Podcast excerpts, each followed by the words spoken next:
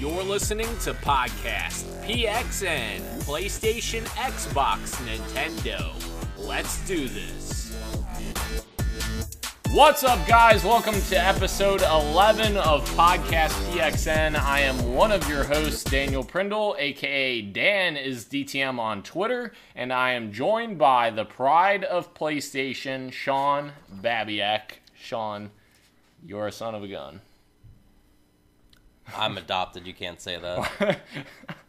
I don't know why you always have to to bring up my anything? adoption every time. I never said anything about It's, that. it's very Anyways, offensive to me. Th- thank you to everyone in the live chat for coming out to the show. Just as a reminder, you we are live each and every Wednesday at 8 p.m. Eastern Time on YouTube. Just search podcast PXN and you will find us on there. The show always starts with the PXN news of the week, so let's go ahead and jump right into the show.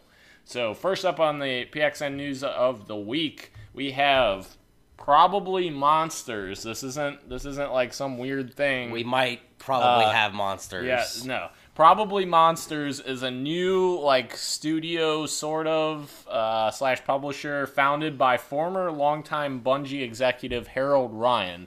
So I thought this was kind of interesting. Um, it's kind of a new breed of video game company, as they put it. That's their words. Uh, it's kind of a mesh between a game developer builder essentially and a publisher. So essentially what they're doing is they're bringing in a bunch of talent from around the video game industry and kind of forming teams of new developers to make AAA games and basically helping them out uh, with finding publishers and and stuff like that. So they don't actually publish the games for these new de- that these new developers that they're creating, but they are basically uh, forming the studios and then helping them get to the point where they can get their games um, in, in the eyes of the publishers. So it's essentially kind of, a middleman Yes. for marketing in yeah, a way. yeah. Exactly, and it's kind of it's kind of interesting. I thought it was interesting because I've never heard anything like this before in the game industry. So it's kind of a new field almost that that they're going into. I'm not sure how successful it will be. And I'm not sure if they get like ownership of the studios. I would think that they would get a certain like percentage of each studio that they help create, um, and then that's maybe how they get Either funding. that or royalties off the game that they True. help get into essentially a service. Yeah. would be a good guess too because a lot of people understand like there was actually a news report that came out this week about um, the child actor who played uh, simba in the original animated movie that he was offered $2 million or $100000 with royalties mm-hmm. obviously $2 million in the 90s was a lot of money but he turned that down for royalties and he's made way more than that Oh, because yeah. it's a smarter move in the end Yeah, for sure. So I just thought this was kind of interesting news to try to throw that in there to kind of start us out. Next up, Miss Marvel was announced as a playable character in Square's Avengers game. So actually, Crystal Dynamics developed uh, Avengers game, and apparently the story's going to evolve over many years.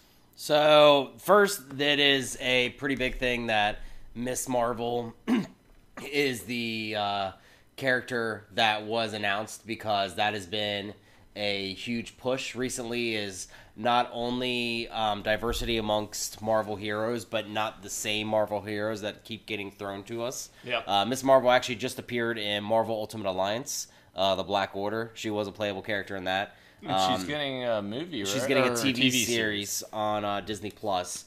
Um, this is going to be, in my mind, probably pretty big. Now we haven't seen gameplay of it. We've just know about the release from New York Comic Con this week. Um, excuse me, with Kamala Khan uh, joining the Marvel team. And if everybody doesn't know any of the backstory of Miss Marvel, she's a huge Marvel fan. Yeah. That's why they call her Miss Marvel because she knows like everything about the superheroes, was obsessed with them, and she is one herself. Um, almost a little bit in the vein of um, Mr. Fantastic, but different powers and abilities and stuff like that. I think it'll blend really well for a action game. Um, I'm still very lukewarm on the Avengers itself.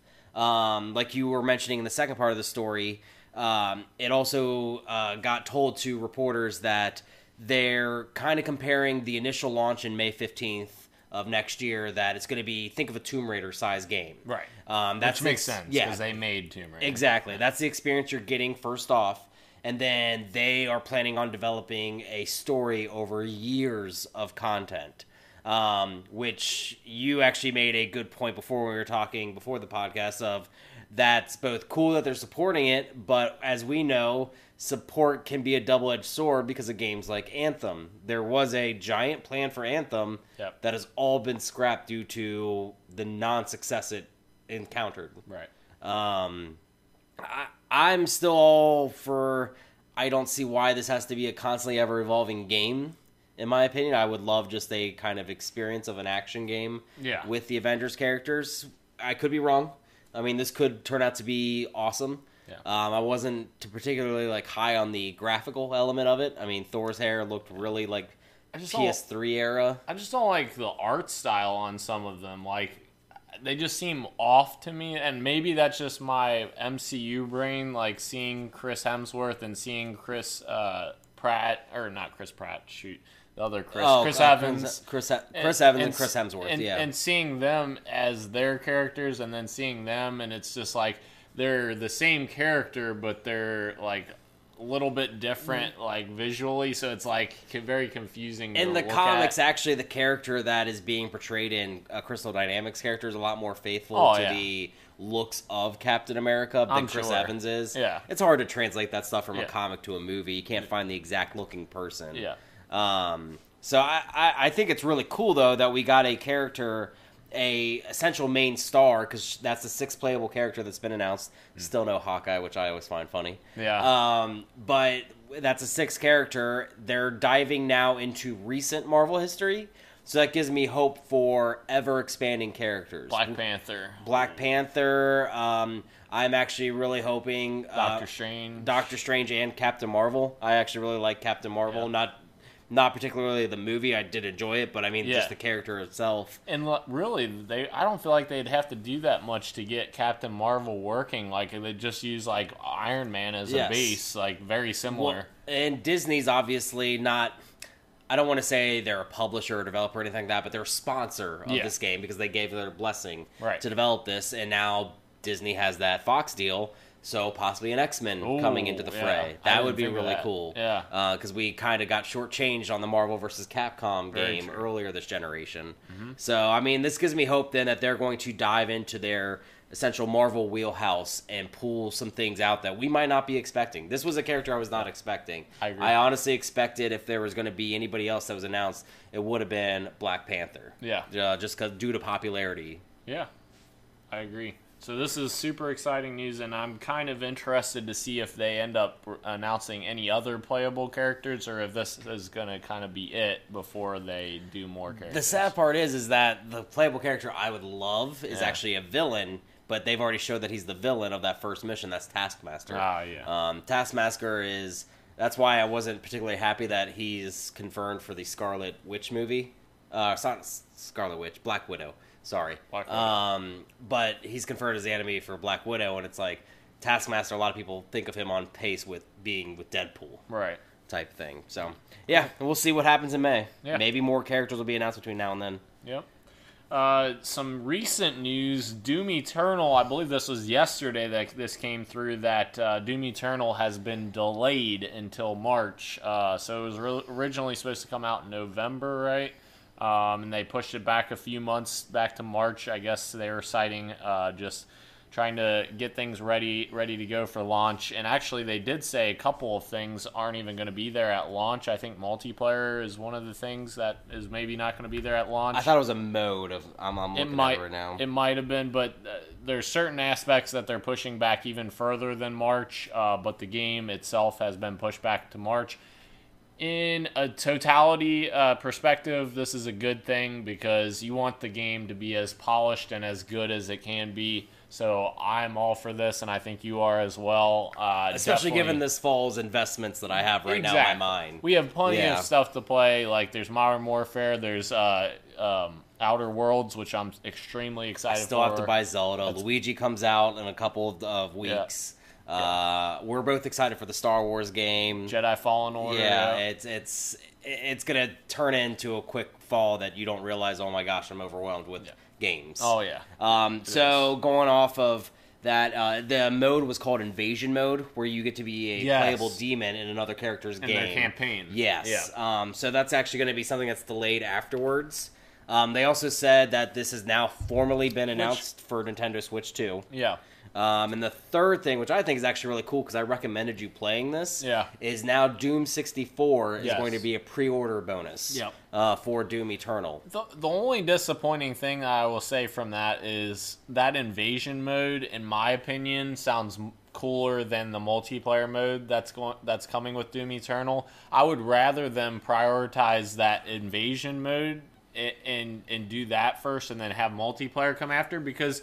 Most people are going to be playing the Doom Eternal campaign right away, so you're going to play that campaign in the first part. And if you don't have that invasion mode, then you're not really going to have Well, any incentive to go For back. Doom 2016, the single player, or sorry, the multiplayer was a very weak element of that game. Right. Um, that was not something that anybody looked at, but everyone loved that single player. Right. Um, I, I really liked it. I only made it halfway through, um, but I liked it so much I gave Doom VR that chance or VFR, and Mm. I that's actually one of my favorite VR experiences is that game, just for how stressed I was playing it. Yeah. Um, I, I I agree with you. I know a lot of people are probably a little upset Yeah. about this, or maybe more than just a little. Uh, but delays don't necessarily always mean bad. Mm, no. uh, I mean, Naughty Dog has not had a game that's not been delayed in I don't know how long. That's true. Uh, the last three Uncharted's were delayed, and Last of Us. Yeah. and those are considered was the Last top of of Us games. two delayed?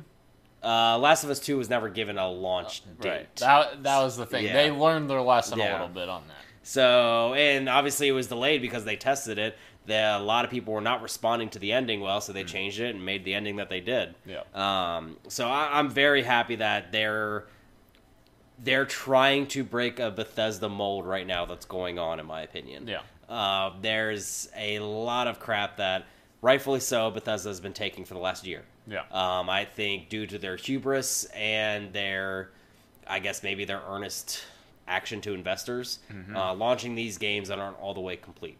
I don't think Fallout anymore gets the pass of, well, there's always been glitches in the games. People are starting to give that up. Yeah. Um, they don't want that stuff. And Bethesda's taken a huge hit publicly for everything that happened with Fallout 76. Yeah. And Um, and glitches. To be clear, glitches wasn't the only problem Exactly, with yeah. Fallout seventy six, but yes.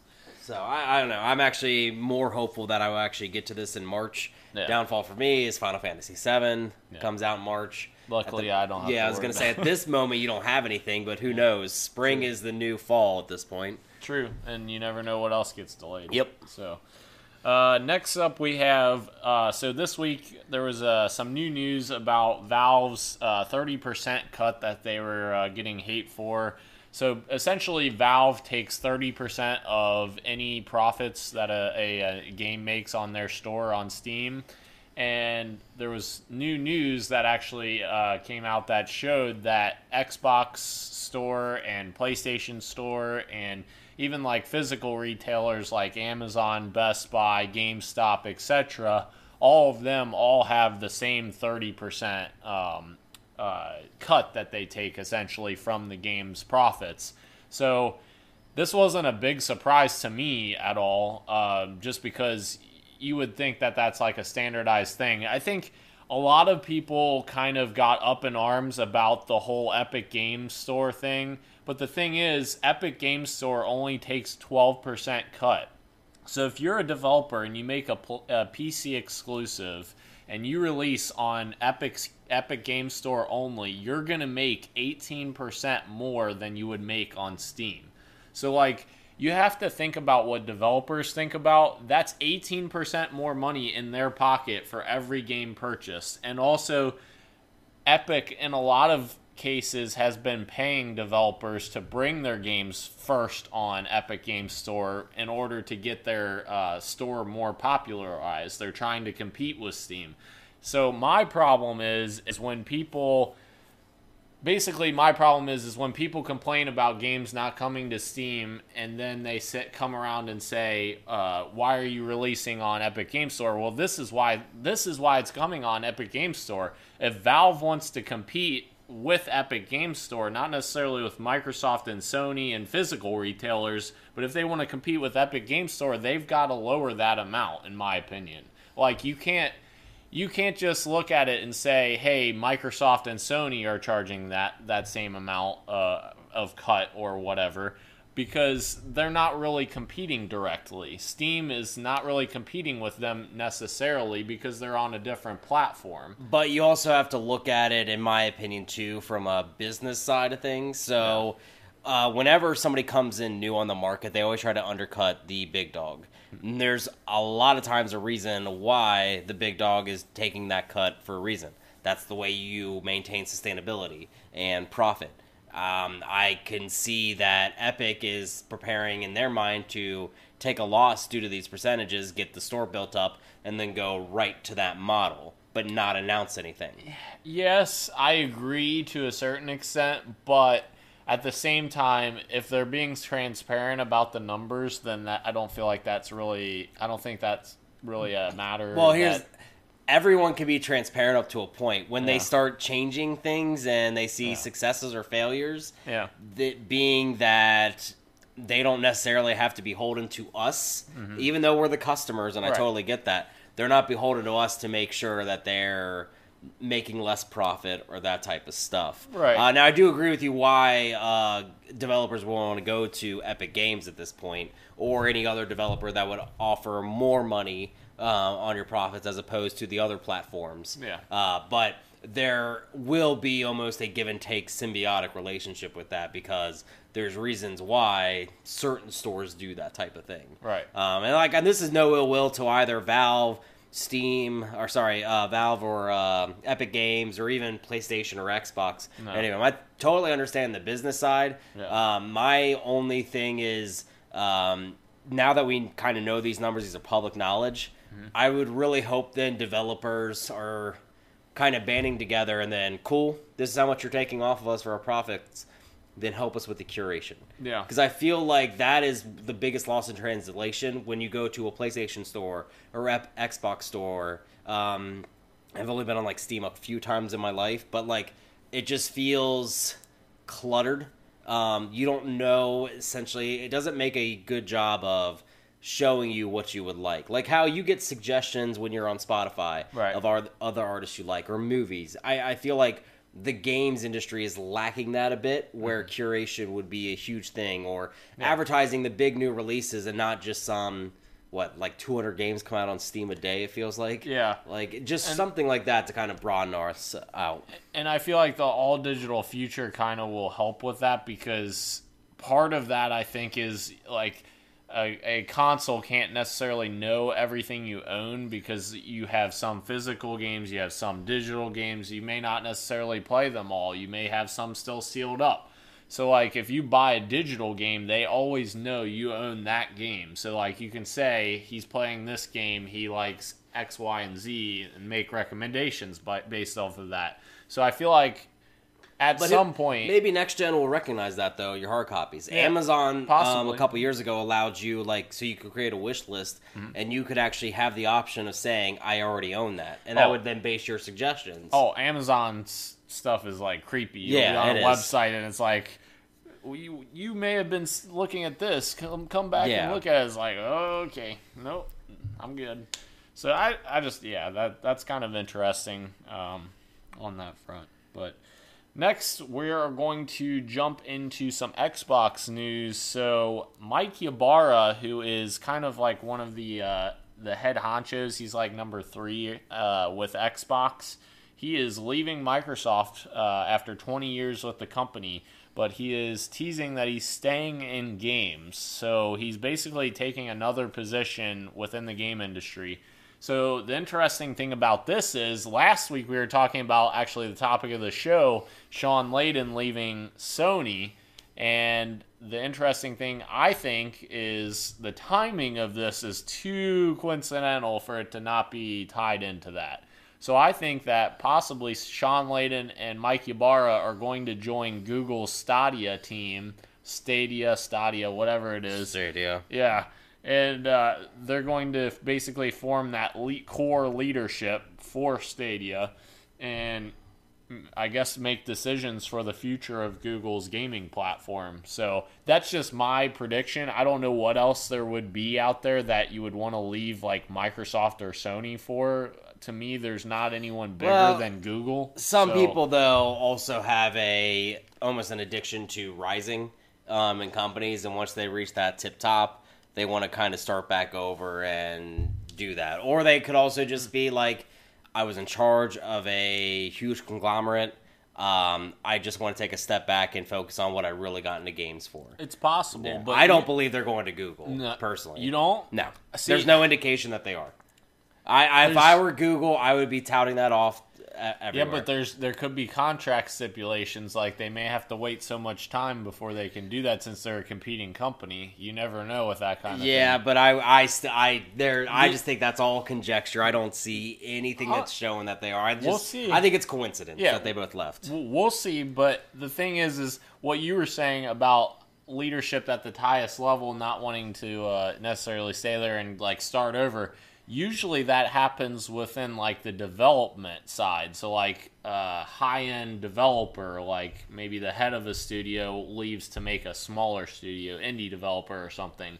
It usually doesn't happen with the top tier of like the publishing staff. That usually doesn't happen. That's I, I, would, I would why- agree on that. I just, like I said, I just hesitate to say it's Yeah. Stadia related. What so? What I- do you think it's gonna be then? Because Mikey Ybarra clearly said it, he's staying in the game industry. I honestly have no thoughts on either one of them.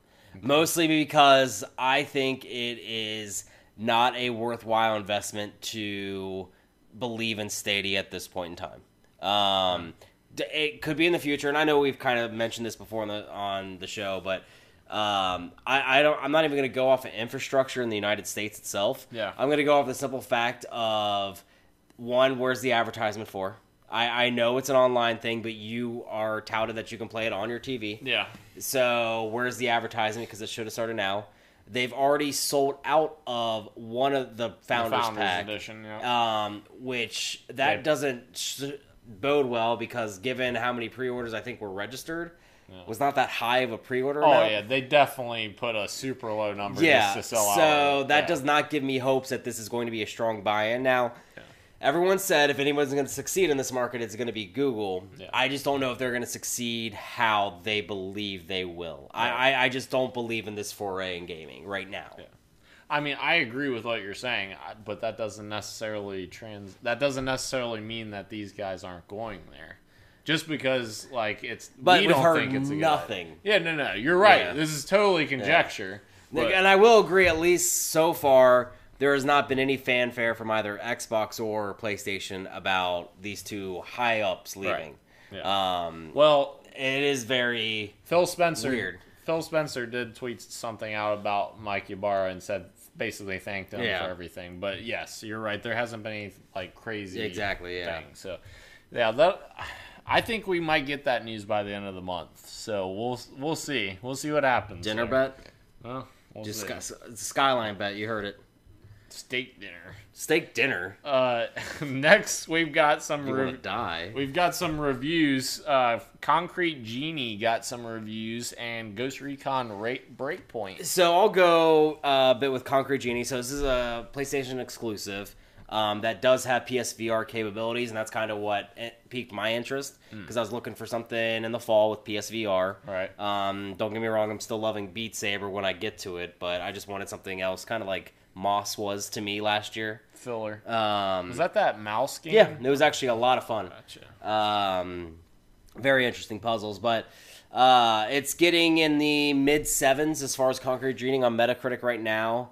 Um, a lot of it seems very easy. A lot of people are praising the art itself, not the art style, but the art. So, like, basically, you're this kid named Ash. Um, you're walking around this uh, deserted town um, that's been like plagued by basically gentrification, more or less, from the outside suburbia.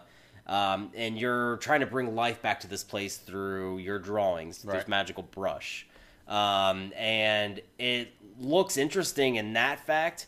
Um, a lot of what turned me off is everyone saying the ease and like you just want to spend like time like painting the buildings and stuff like that. And that gave me a lot of vibes for a LittleBigPlanet creator mode, which I spent like zero time in. I just wanted to play stuff.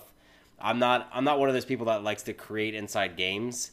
I always like that games were created for me to just enjoy and play. Yeah. Um, that's why I've never been high on dreams or any of that stuff. Dreams. Um, Ugh. uh, they did say it kind of switches genres though uh, midway through to almost an action game with the brush becoming like a weapon um, type thing. So, but it looked like very simple, simple mechanics like button mashy type stuff, not like in depth action combat or any of that. Um, so it, it looks like something interesting to check out. I, I don't know if it's something that I'm going to be putting any money into at this point. Right. PlayStation made a huge, huge um, flag in the poll this month with having MLB The Show and Last of Us two first party studio games. Mm-hmm. So it's possible I could see this in the future uh, being a um, PS Plus game. Yep. So for me right now, it kind of seems where I'm leaning towards, but it does, did seem pretty interesting for it. Cool. And then Ghost Recon Breakpoint. I feel I feel like that uh, that has not gone as well as Ubisoft had uh, imagined. And No. The crazy part is, is Wildlands didn't come out that long ago. It was like 2017 that Wildlands came out, I believe. It was a number one game, Right. almost I think until Call of Duty. Yeah, which is crazy uh, to me that Wildlands was so successful and they didn't just build off of that more th- more so instead of building a brand new game less than 2 years later. And I think that was a shock because they announced it a, almost a year after Wildlands came out, Breakpoint, and Breakpoint has released to some very low scores. It's in the low 60s on Metacritic right now. And I want to say that Wildlands was in like the 80s, low 80s maybe. And uh, it just seems like the heart of that series isn't there for Breakpoint. And Well, they're trying to be a jack of all trades, master of none Right. from everything that I'm hearing. Yeah. Um, like it has, I guess there's a system in uh, Ubisoft uh, Rainbow Six, uh, sorry, Tom Clancy games where it's like RPG mechanics to like do raids and stuff like that. Yeah. But the raids aren't even available, but they keep telling you about them, and like even Destiny doesn't do that, Right. And stuff, and it's just it's trying to mesh all these genres in one instead of being its own thing, like pseudo open world but not open world. Yeah. Uh, supposedly the story, which most Tom Clancy games, this the story is forgettable. Don't get me wrong, um, except for in my probably opinion, Splinter Cell. I couldn't tell you the story, right. but I, I remember Splinter Cell. liking the story Yes. how it developed. Yep. So I, I don't know. I, this was never a game I was hyped on. This Yeah. wasn't on either one of ours radar as far as Nope. games we were anticipated for. Nope. Um, it- it's sad that it didn't work out well, especially given the success of Division Well- Two earlier this year Yeah. and Rainbow Six's continued. You do know what this means, right? Ubisoft, you need to drop all freaking ties to Ghost Recon and make a new Splinter Cell. That's what we want. I would agree. The downfall is the sales. The sales probably tell all. So You know what? I don't care. I'll buy 30 copies. thirty. Co- you heard it. Yeah, you heard it. So that's it for the news. Uh, so we'll jump into the games we are playing. I'm still playing Destiny 2 Shadowkeep. I don't really have a whole lot to say about that. I've only played a couple more story missions. I've been still kind of grinding on uh, Borderlands, trying to get through some of those side missions and stuff like that, leveling up. So uh, Destiny 2 Shadowkeep, still same thing, really good. Still enjoying it. I don't know if it's going to hold my attention just because there's so many games coming out, and I feel like Outer Worlds is going to take a ton of my time when that comes Is that out. two weeks? It's the end of October, so I think it's like October 28th or something like that. But it's definitely going to take a lot of my time up. Um, and then uh, also, is it two weeks? Twenty fifth. 25th. Gotcha. So yeah, pretty much two weeks from now. Gotcha. The other game that I am playing is not a new game, but it is Halo Reach on Master Chief Collection. I got accepted into last weekend's um, beta testing for the MCC Insider, is what it's called. It's early testing for um, new stuff coming to Master Chief Collection, and this is Halo Reach. Uh, Halo Reach plays really good on Xbox One. Uh, the exciting thing for me is like they're they're treating this like any other game that they ported to Master Chief Collection. So it's getting upres visuals, 4K, 60 frames per second that they're supporting. Uh, the game plays really good. I I had a blast with Halo Reach. The only complaints I had about Halo Reach back in the day were armor lock, which Bungie admittedly says a million times they wish they would have never made armor lock. And yes, unfortunately, it's still there, but uh, and also Bloom. So Bloom is something Bungie created for Halo Reach, where you shoot your gun and it continuously expands your reticule as you shoot your gun. So the DMR, for instance, becomes less accurate the more the faster you shoot it, the more you shoot it. It gets annoying because no other Halo game has has Bloom, and it's very frustrating to try to project where your bullets are going to go. But the good thing is is 343 is transitioning a lot of the settings that that Bungie created at the end of Halo Reach's lifespan that had like uh, competitive settings that basically turns Bloom off, turns certain things off like sprint, and and really makes Halo Reach an even more enjoyable experience. And I'm excited to go back to Forge World, best Forge map. Totally. Yeah, shut up, shut up, Sean. All right, go ahead. Um, so uh, similar to you, I have a couple like just samey game experiences, but I actually uh, turned my Switch on uh, this week and dove into the eShop and downloaded a bunch of demos uh, for games that I've been wanting to check out, see what I like. So I got four on here um, that I both like and don't like and hate. Oh, Um, so I will do first. Uh, let me do the like.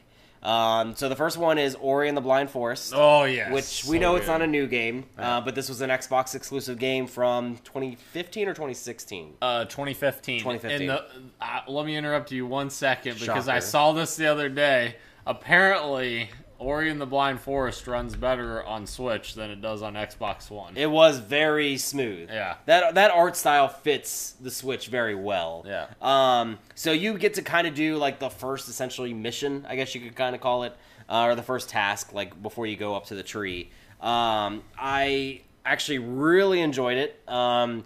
I am planning on purchasing it on the Switch. I really want to support this partnership with Xbox and Nintendo. I mean, even though I have Cuphead on my Xbox and Ori on my Xbox, I never really played Ori. I got it for Christmas.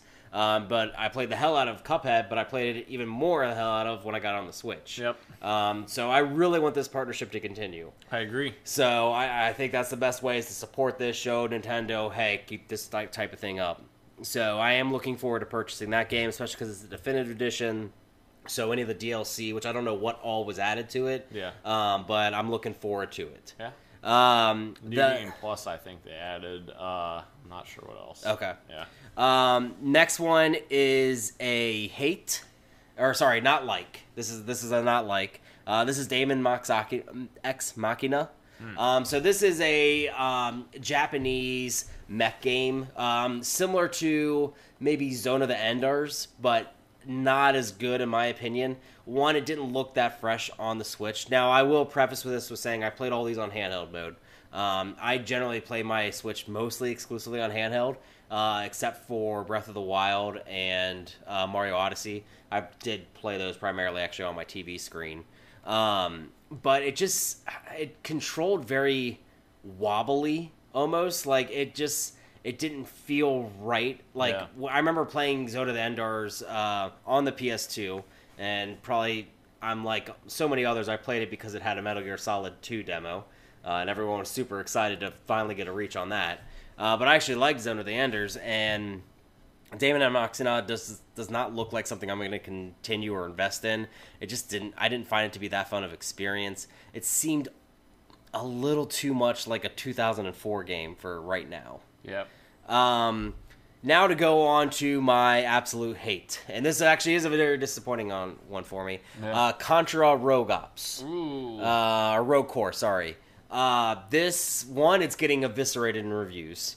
Um, and every reviewer is almost in their right to do this. Um, I grew up on Contra. I love the Contra games. Um, the original Konami code, that's from Contra games. Uh, Contra 2 and 3 are probably two my favorites of the series. Uh, the first one I actually played in arcades, and it is so disappointing to see this is where the series is now.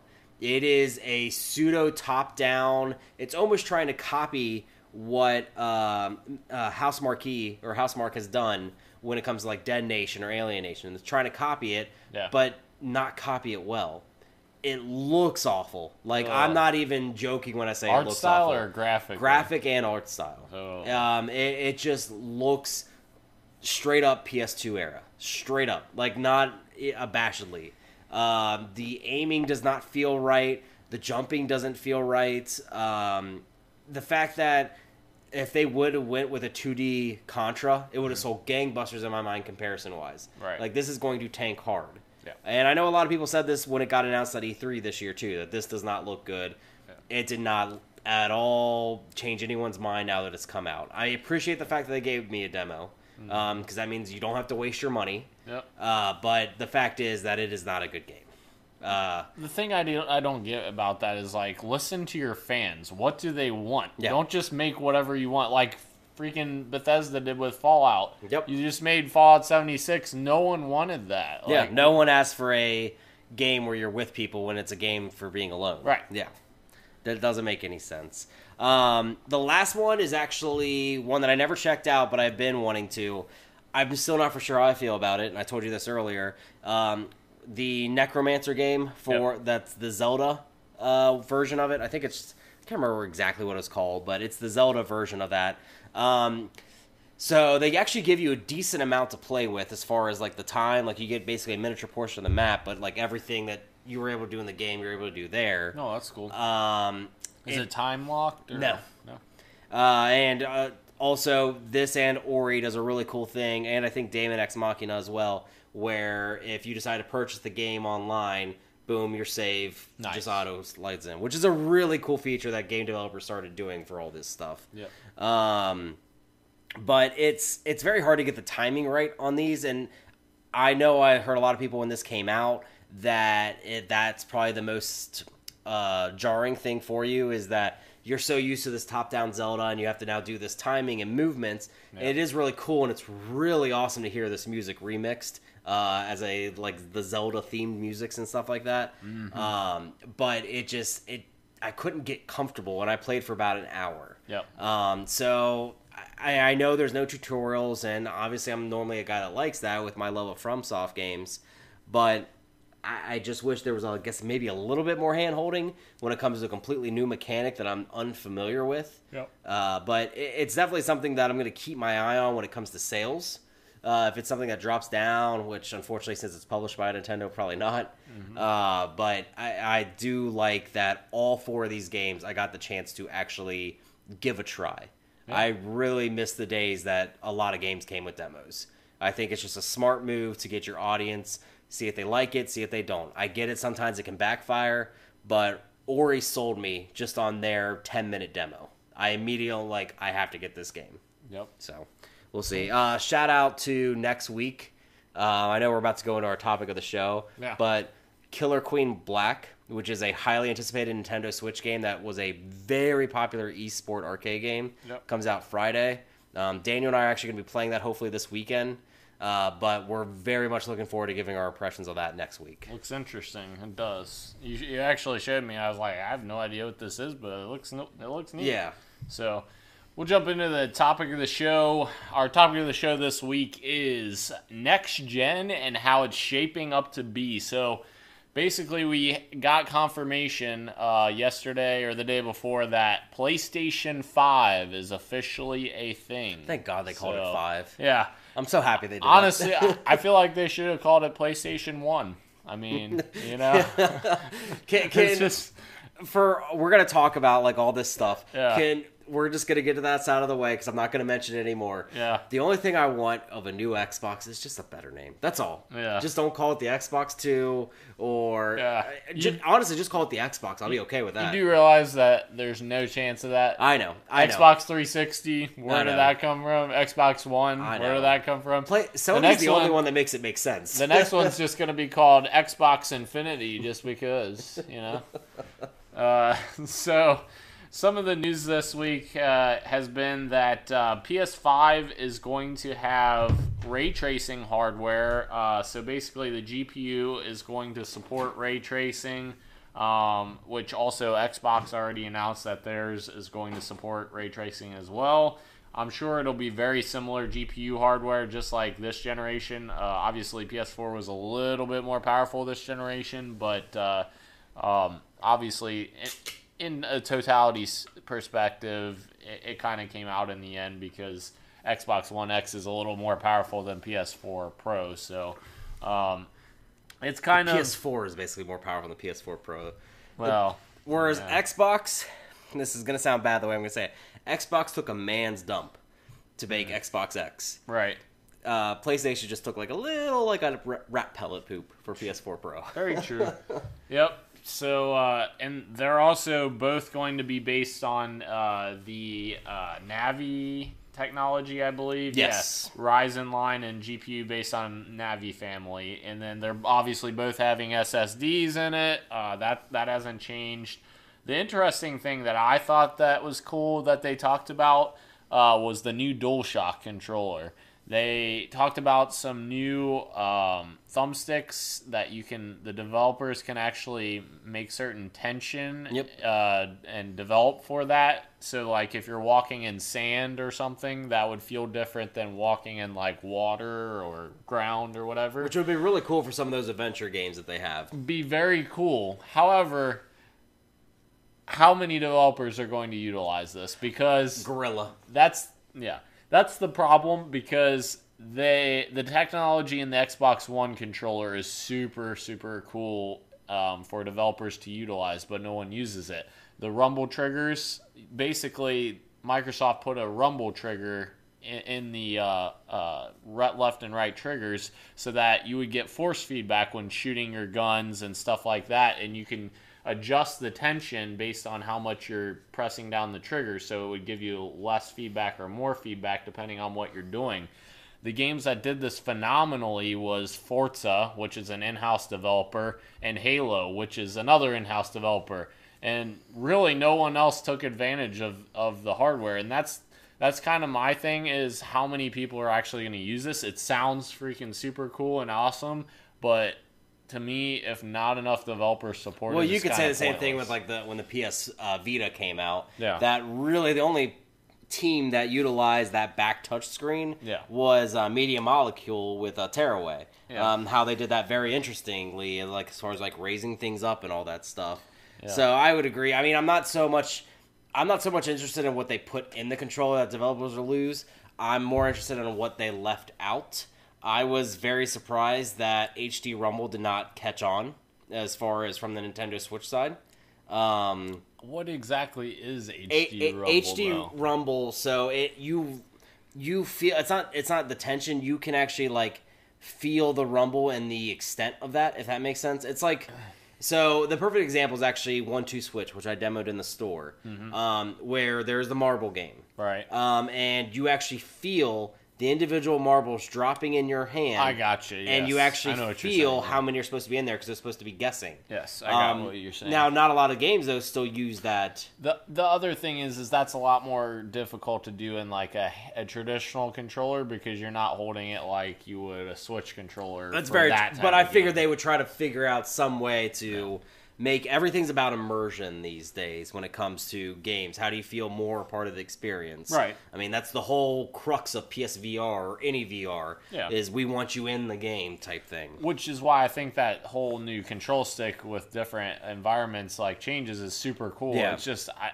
I just question how many developers are going to use it. Well, like you said, it's probably going to be a first party thing um, as far as utilization. I can really see Guerrilla taking advantage of that in their terrain when the inevitable Horizon Zero Dawn 2 is announced.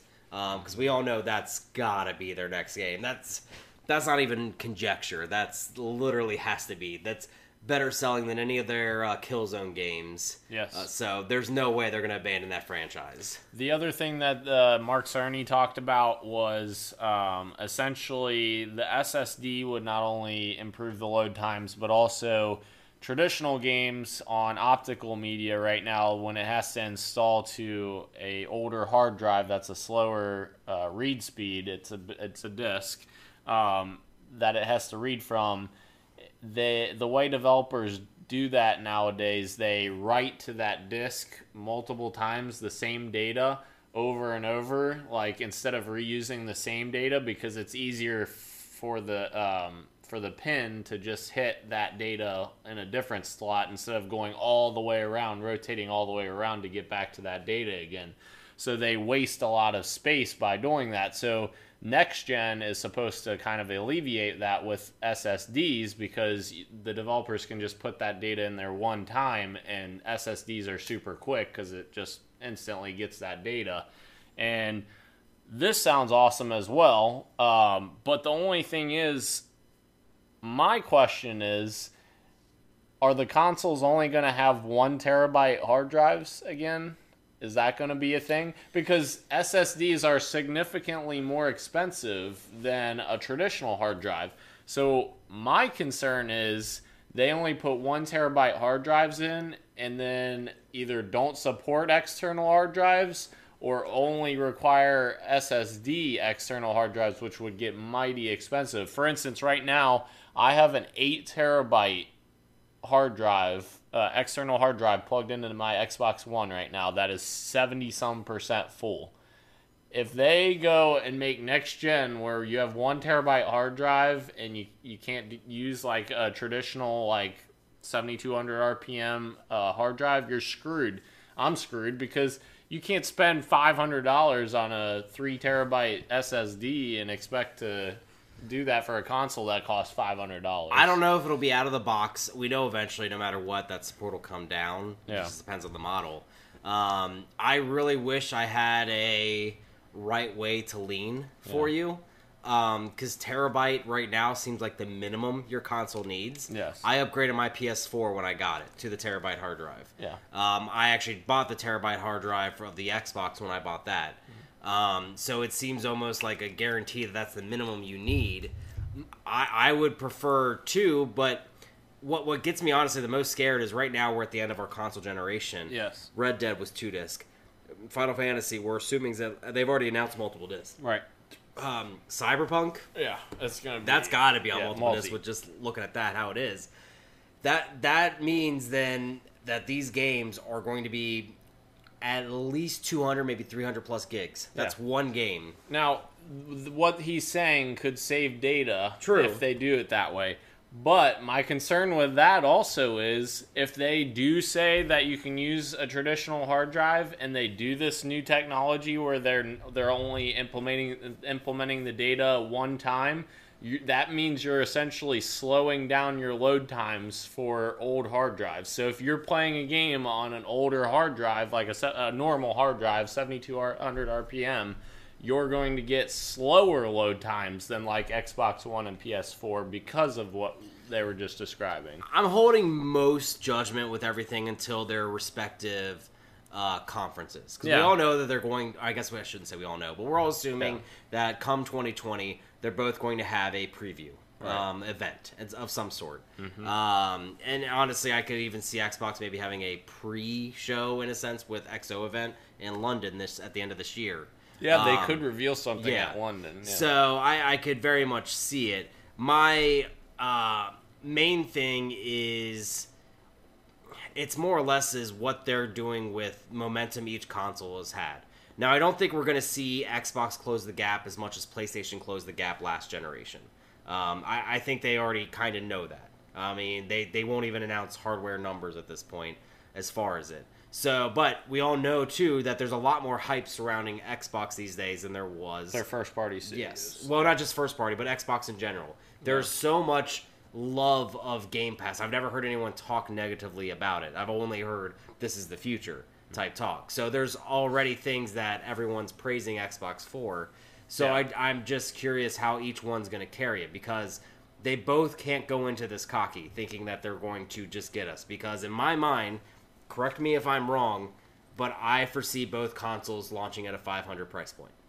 I agree. point At this this point, stuff, yes. For from what we've heard and what we have information wise, yes, I think they will be both 500. If, if one of them's 400, that would be insane. That would be, obviously that would be the PlayStation 4 killer, uh, like uh, how it just did Xbox this. But I really foresee both of them Yeah. starting at that 499 price. especially with how much SSDs cost. Exactly, they aren't yeah. cheap. And we know that everything drives down later once technology even advances, the cheaper model becomes.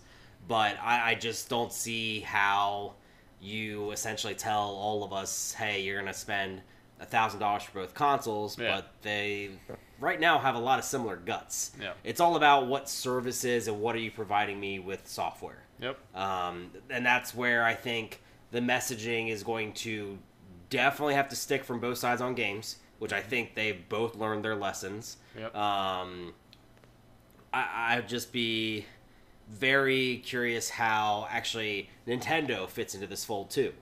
Um, so we know you actually made a hell of a good prediction before this show that um, so Sony has confirmed that this is 2020 Yep. uh, holiday. Yep. Xbox has already confirmed theirs is holiday 2020. Yep. Nintendo Switch is only two and a half years old, uh, going on its third birthday here in March. They need something. yeah, they need something. So Daniel predicted very wisely, in my opinion, that Breath of the Wild 2 is going to release the, Next this year. holiday. Yeah. yeah. the- Sorry, next holiday for it, and that would probably be the smartest move of that of the company that they can do. Yep. The attach rate from a Switch and Zelda now not nearly as high as it once was when it first launched. It's Yeah. still extremely high. Yeah. Um, At I- one point, it was higher than the console. Yeah, because the Wii U. Yeah. Um, then people bought the collector's edition and the digital edition. Yeah. Um, so I, I very much foresee that. Um, I think it will be almost a tough selling point where they're going to have to lean more into the handheld side too, because these games, whatever we're about to see, granted, we're never going to have a leap from 2D to 3D again, or from Yeah. SD to HD. Um, we're never going to have something that dynamic again, but they're still going to be like, oh my god, what am I watching? Yeah. I mean, when you see at your Xbox event the cinematic and then switch right into gameplay of Halo Infinite, you're gonna be like, "Holy crap! This, this, this is next gen." Yeah. Um, Please give me so, that. or like when they do Horizon Zero Dawn, when they just show Aloy and all the Aloy. robot Aloy, whatever. Sorry, my friend Chris named his cat Aloy after the character. um, but you see just the scenery and all the Dinobots and all that stuff coming up from it. Yeah. You're gonna be like, "Oh my god! I thought this game looked great before. Now it's like, oh." And then you have just Nintendo going on their art direction, which don't get me wrong is really cool what they do with their art direction. Yeah. But is it enough of a selling point to ever be in the fold with these two beasts? Yeah. It's definitely it's going to be an interesting uh, three-way battle I think next fall for sure. So, Because I think Nintendo has now shown that they're no longer the little brother; they're the brother that tags along. They're no longer the little brother, though. oh yeah. Um, because a lot of people have either a PlayStation or Xbox and then a Switch. Yeah. I A mean, lot of people, Yes, yes. Um, most don't have all three. Yeah. Um, now we like to both say that we're kind of agnostic. We just want to play whatever games we like. Yep. Um, So we just have all three. Yes. Yes. It just happens But to be you some- gravitate towards more Xbox games, and I gravitate Right. towards more And- Japanese and- PlayStation. And some people still have their Xbox backed up and don't even uh, play I it do. ever. But uh, let's not talk about that. Hey, I at least have it. That's it for uh, the games we're or the topic of the show. Why did I say games we're playing? That's it for the topic of the show. Uh, so we're gonna do our top five real quick. Top five active developers for this week. So this is developers still in business. My first one, not a surprise to anyone. 343 Industries. I love Halo, obviously. Zynga. thought that's what you were going with. Zynga. Yeah, Zynga No. Games. Oh, my Come bad. on. Obviously, I love Halo. 343 has done a phenomenal job. Halo 5 was not very good campaign wise, but multiplayer was great. Halo 4 campaign was great. Um, so I'm really excited for Infinite. It really feels like it's a spiritual reboot of the series, and it really feels like they're hitting on all the points of what makes Halo great. So I'm very excited. Uh, my first one is from Software, uh, which is not a surprise to this podcast, our listeners, or anybody that knows me. Um, I obviously lean very heavily towards Japanese games, um, and these games combine both my favorite as far as Japanese RPG mixed with tough as nails combat. Um, I really like all that they have produced the Dark Souls series, Bloodborne. Uh, I've restarted Sekiro. Uh, I didn't mention that because I only spent like two hours on it. Um, I forgot they also made Armored Core. I like that. Uh, there was another game actually I saw on here that they did. Oh, Tenchu, which is what Sekiro is based off of, is the Tenchu games, and I loved uh, the Wrath the Ninja. I think that was called, and I, I always liked those types of games. And From Software always knocks out of the park with their Yep. story within the story type games. Yep. They like to uh, make people cry. Uh, next up, I have Naughty Dog. Uh, so Naughty Dog, I, I really don't feel like I even need to say anything here. Naughty Dog is just a freaking phenomenal developer. They are literally the reason I bought a PS, PS3. Uh, Uncharted 2, my favorite game ever on PS3. That game was amazing. Uh, Uncharted 3 as well. Uncharted 4.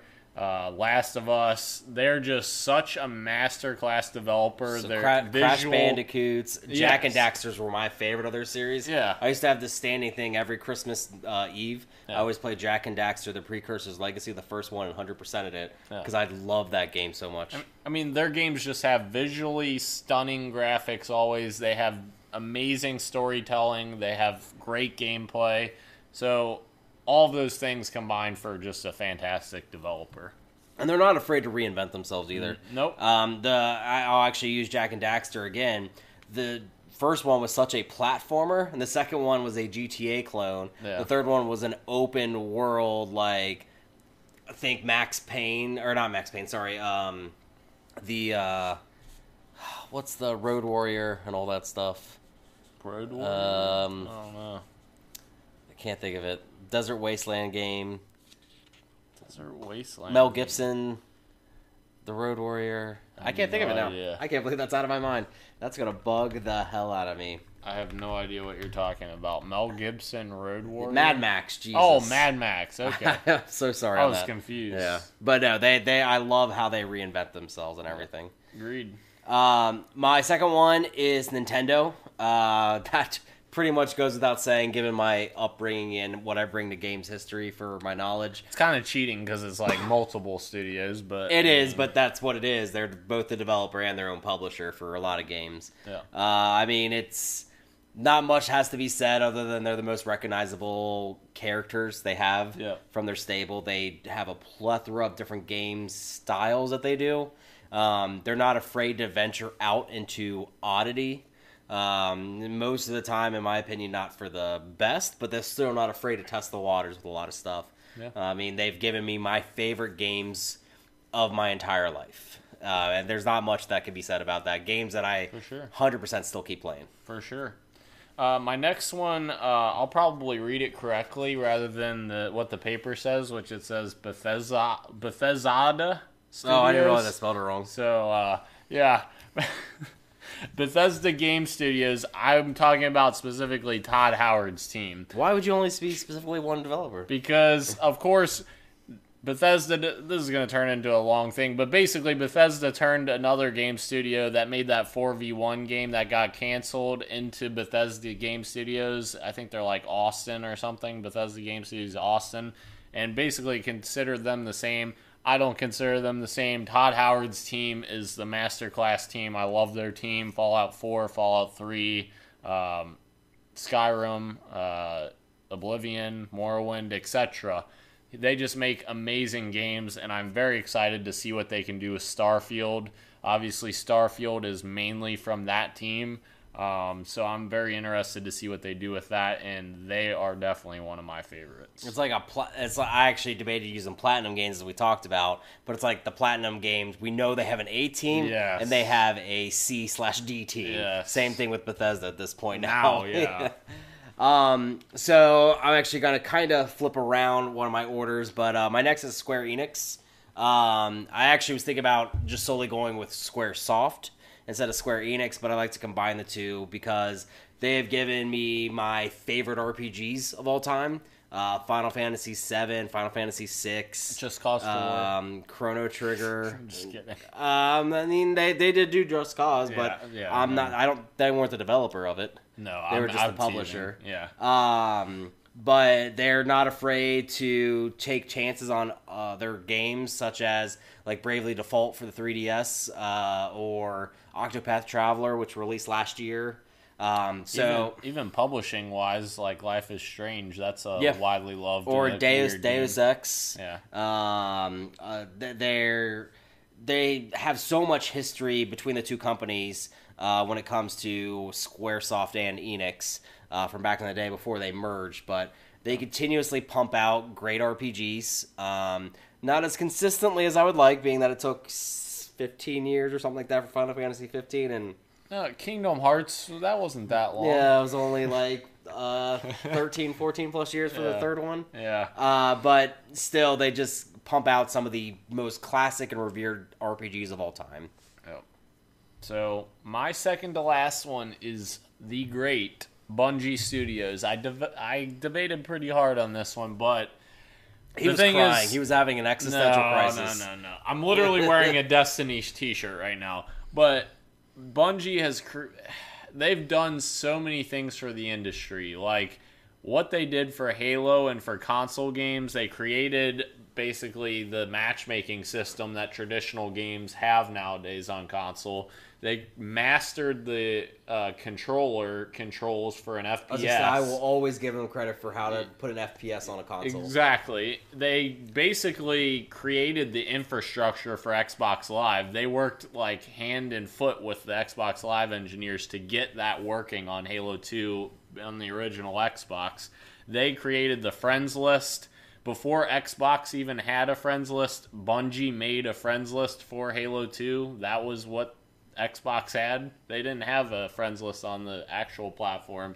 I mean, voice voice chat, uh, voice messaging. They pioneered so many things, and also with Destiny, they created a brand new genre that everyone wanted to go, go after. Anthem, uh, The Division, just all these. And other- no one's been able to capture that magic Exactly. really yet. Yeah, and it still gets a huge audience, and they continue to support it. And the thing is, now with Activision not basically handcuffing them to Destiny, uh, they have the freedom to continue to work on Destiny stuff, but also look with one eye to the future Mm-hmm. on what their next thing is. So, I love I love Bungie. So. Um, my next one uh, is Sony Santa Monica Studios. Uh, obviously, a, a lot of people know him from God of War, the entire franchise. Um, I actually got turned on to them uh, very early before them. Uh, one of their big games was called, it wasn't really big, it's not well known, but it's called Kinetica. Uh, it was a racing game that was very futuristic where your body was the actual vehicle. You were attached tires and you were the engine. Um, it was a very, very cool game um, to play, uh, especially like how futuristic it was and stuff. But obviously, the God of War series, I loved every God of War. Um, Even Ascension? yeah, yeah, I liked Ascension. I really did. Um, I, I understand the issues that people have with him as a character, and what did they do? They completely reinvented Kratos to make him just this amazing, in-depth character that no one saw coming. Yeah. I mean, there's a reason why last year it just won everything uh, as far as award season goes. Well deserved. So, yes, well deserved. Uh, such an el- excellent story. Um, I think Cory Barlog um, having kind of ownership of that studio and Sony letting them do what he wants. Yeah, because he Just- was gone, and then they brought Yeah. him back. Yeah. So just letting him take his creative time, like we're not. And he even specifically said, like, I would have loved DLC for that game. He said, no, the game that we made is the game that we made. We'll make a we'll make another one. We're gonna make it. So With Thor? yeah, probably with Thor. I, I just I have so much respect for that studio that I can truly see them being in that light of Naughty Dog when it comes to um, games and s- telling a story. Yeah, absolutely agree. Uh, so my last one, this was another one I was uh, wrestling with, but Ninja Theory. I absolutely have loved everything Ninja Theory has done. Um, I really, really love DMC and what they did with that. I'm not a big DMC fan. In fact, DMC is from Ninja Theory is the only one I've ever played. Um, I still have to play Devil May Cry 5 on Game Pass. I keep Which is crazy. That's the only to one do that. played, not the yeah, Capcom it's the only one I played, and I really enjoyed that game. Uh, but also, uh, what's that? Kung Fu Chaos. Yeah, That's on the That was- Xbox. I that was- love that game, dude. I've never played it, but I th- Oh, I thought that was hilarious. It's such a funny game. I thought that was hilarious when they when Microsoft acquired them on E3 stage and, and Phil Spencer said, "Yeah, I've worked with uh, what's his name, Kabi Kabid or something, the main studio head. Uh, he he's like, I worked with him on the original Xbox with K- Kung Fu Chaos. And I was like, really, Phil, that's the game you ch- choose? But I guess it is. Tamine like- and Tinnitus, I think. is that what it is? Possibly. Yeah, that might. Tameem, Tameem, yeah, Yeah. Tameem, yeah. Yeah, Kung Fu That's- Chaos was an amazing game on the Xbox. Yes. It doesn't get enough love for being Yeah. a party game. Yeah. It was an awesome game. I never played it, but I'm just going you off your you would you would have But- enjoyed it, I think. Uh, Enslaved Odyssey to the West was one of my favorite 360 games. It very much had that Uncharted vibe, as we've talked about in this podcast before. I love that game. Hell, Hell- Heavenly Sword too on the PS3. I never played Oh, Heavenly Sword. uh, so. very much in that vein. Yeah. Uh, a little bit more of a camera angle when it comes to it, but Yeah. very action heavy. A more stylized God, God of War, probably. Gotcha. And Hellblade, I, I really enjoyed Hellblade. It was a interesting experience. It kind of messed with your mind a little bit. So Mm-hmm. And, the research they did for that too. and their new uh, multiplayer game looks cool. Um, but I haven't obviously played it. Yeah. it's, it's still in early access or whatever. Yep. But uh, yeah, that's it. So uh, my last one is actually I, I'm not I didn't look at them as a first party studio uh, until basically recently because Yeah. they just got acquired by Sony. But Insomniac Games, um, excuse me, my love started for them on the PS1 days with Spyro the Dragon. I actually bought the Reignited trilogy. Even though I'm kind of out of those like kid games type things, I just love that that series so much. Um, I didn't get really too much in the Ratchet and Clank series, but I still respected them and liked them.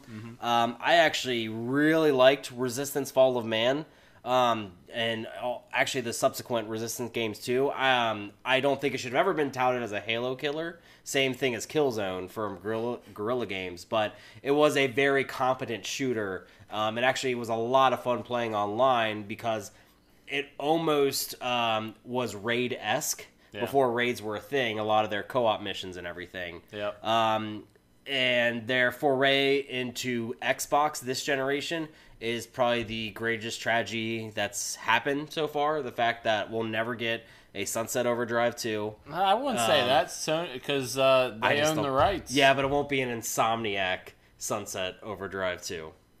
What do you mean? No, Insomniac owns the rights. Ah, well, Spider Man being such a success, Yeah. though.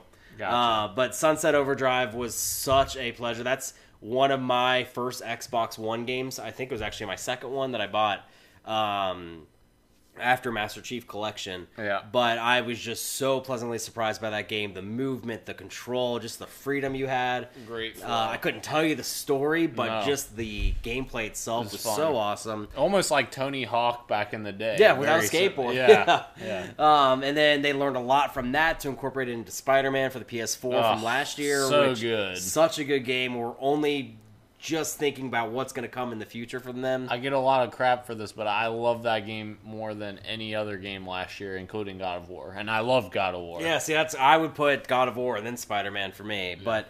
Regardless, they still did a phenomenal job with that. They keep doing well. Sony just bought them basically to keep them in house so they can keep making gains for them because that is a huge get. I know a lot of people were like, "Oh man, um, Microsoft has uh, Obsidian now, a great RPG maker, Yes. uh, open world," and basically Sony came back right out and be like, "Hey, you want to always talk about third-person action games? We always have the best.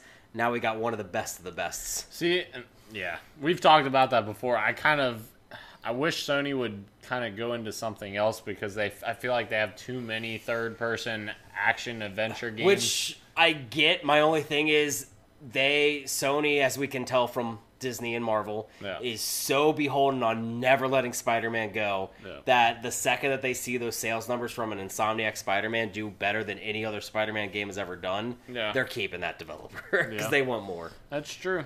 So that's uh, that's the end of our show, guys. Uh, thank you guys for coming out to the live show. Um, remember, you guys can always join us Wednesdays at 8 p.m. Eastern time. Uh, we're always live on YouTube. Just search Podcast PXN. You'll find us on there. Um, really appreciate you guys coming out. Uh, if you want to follow us um, at Podcast PXN uh, or at Dan's DTM on Twitter. Um, so appreciate that, guys, and uh, we will see you guys next week. Deuces. See ya.